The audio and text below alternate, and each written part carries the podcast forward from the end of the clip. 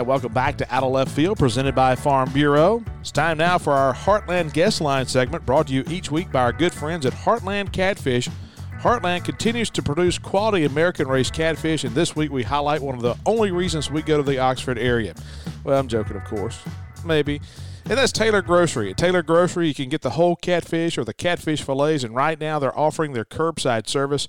So call in and place your order today at 662 236 1716. That's 662 236 1716 and get some great heartland catfish from the place that Southern Living rates as the top catfish joint in the South. That's Taylor Grocery. Kyle Peterson joins us, uh, ESPN analyst. And Kyle, I tell you what, we, we like to talk about the big bad NCAA a lot, especially in the sport of college baseball. And it's kind of uh, very popular with a lot of writers and, and TV analysts to talk about the NCAA. But at 10,000 feet, what they did on Monday with allowing everyone to get that extra year, it appears as, as if they got it right. Uh, yeah, I think they absolutely got it right. I, I don't. I was surprised. I, I thought best case scenario they'd give eligibility back to seniors, which um, would have created a, a, number of issues from that, just as far as leverage with juniors. And this, to me, was was the right way to do it, um, but fully acknowledging that it's also the most expensive way to do it.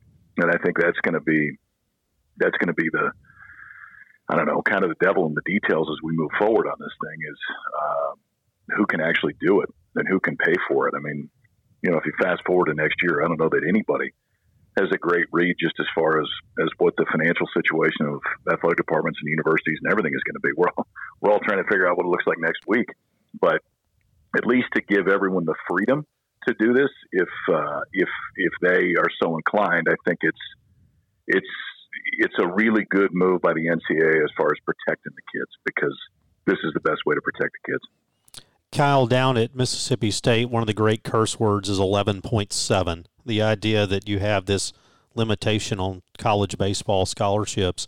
Is there a chance that maybe a positive to come from all of this is some of these athletic departments get used to paying a little bit more for college baseball and maybe get some movement in terms of scholarship flexibility moving forward? There's a chance. I don't. I, I, wouldn't, and this is without really talking to anybody about it beyond what we've all read. Um, I, I, don't know that I would put it as a high probability right now. Um, you know, they reacted to a situation that hopefully is a once in a lifetime event, and in doing so, I think the reaction should be seen as that as well, and not necessarily anything that is going to be ongoing. We would all like more scholarships. Uh, I don't know if now is the right time to be asking for that moving forward. I think it's it's more let's get through next year and then figure out. And you know, this is not a one year deal when it comes to to college baseball. I mean, it's going to take a few years for all of this to filter through the system, especially with the draft limitation, limitations in place for the next few years. And I would think moving forward, I'd be surprised if the draft is ever a 40 year, uh, 40 round draft again. But so you figure all those things in. We, we needed one year or two year flexibility on this.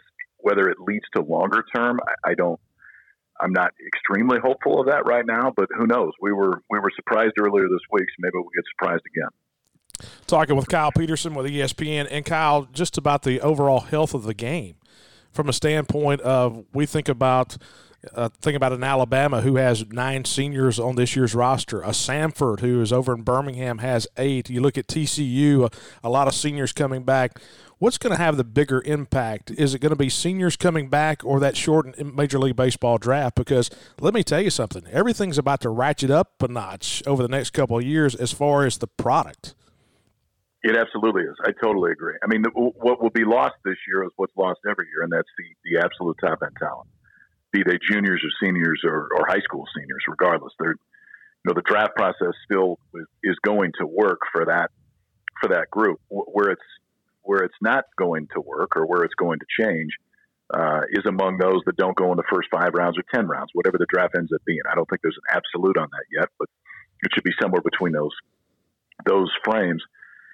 And a twenty thousand dollar limit on free agents is going to massively reduce the number of free agents that sign for twenty grand when you know you can come back and play.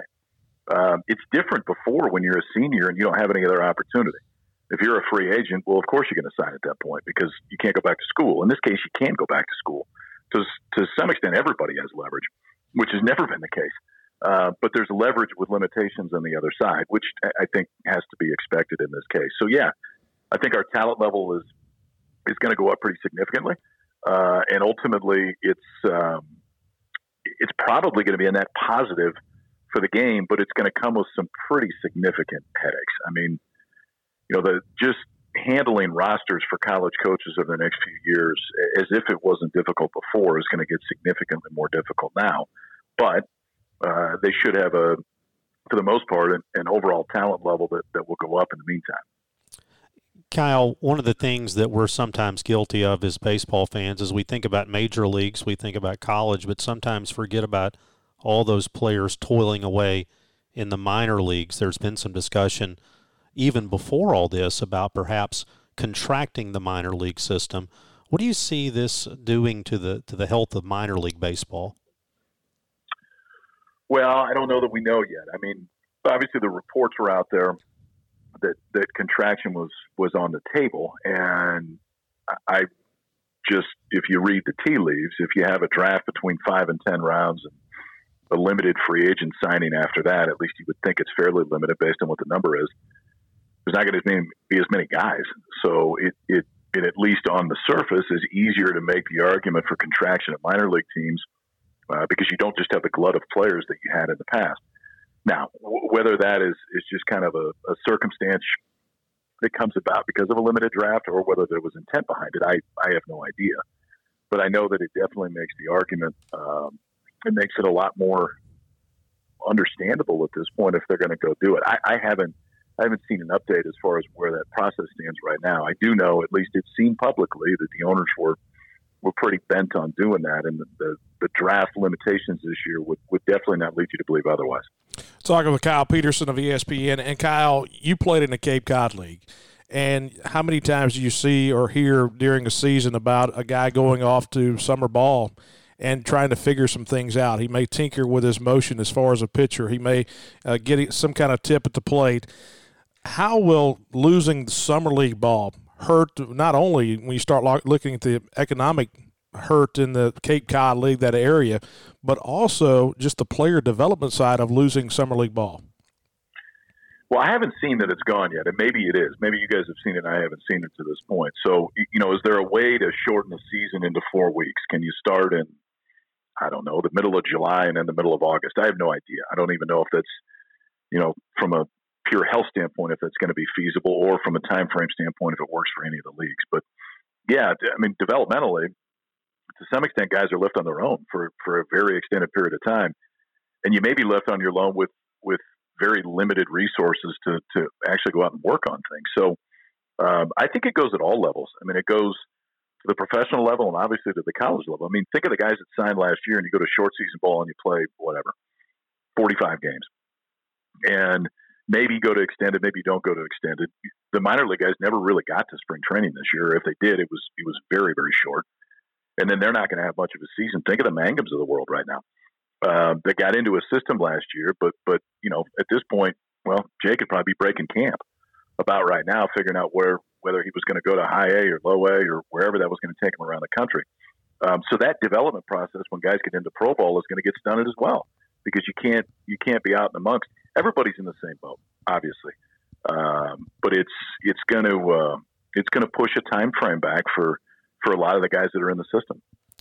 Cal, you're an Omaha guy, and obviously those uh, that word Omaha means so much to college baseball.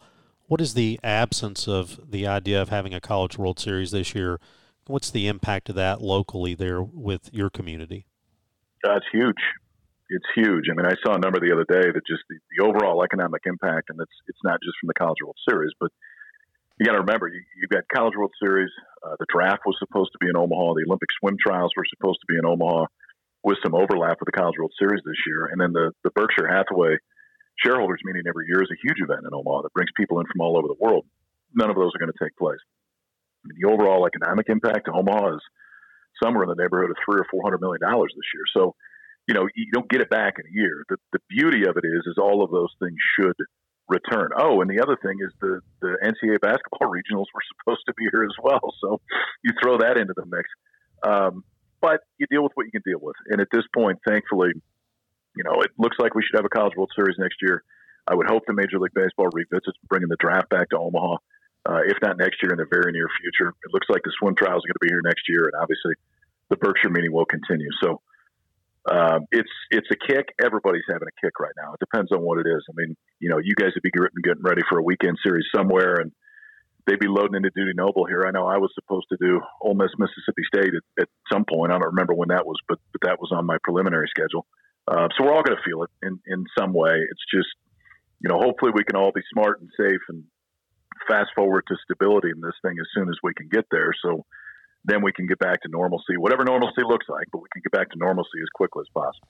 Cal, one more question for you, just kind of about the state of college baseball. You know, growing up in Mississippi, we sometimes think of baseball being a province of the Southeast and the West Coast. We think about Stanford and we think about LSU, Mississippi State, and things like that. Michigan obviously has had some success lately, seeing more teams outside those regions. How important is it for the game that programs like Michigan continue to develop the way they have? Huge. I mean, Michigan, Nebraska, Wichita State. Remember years ago, Wichita State was in that conversation oh, yeah. all the time. Oh yeah. Um, and to me, the the game is at its best when you have a few things. You've got some blue bloods that are always going to be blue bloods. It's LSU, Mississippi State, Texas, uh, it would be great if USC could return to that equation because they haven't they haven't been on that stage in a long time. Um, and there's others. I mean, I'm not intentionally leaving anybody out, but a blue blood component of it is massively important because of the fan base that comes with it, and the history that comes with it. But the real growth, if you look at it across the country, is going to be the Michigans, is going to be the Nebraskas, is going to be the you know Stony Brook, Coastal Carolina type stories that hopefully build a program and not necessarily build a year. Um, it's Duke, it's Virginia, it's Rice, it's places that historic. It's Vanderbilt. I mean, 15 years ago, nobody looked at Vanderbilt as a baseball school. I can promise you that. We were talking to Corpse in the off season just about the job and the opportunity when he got there, and he started laughing.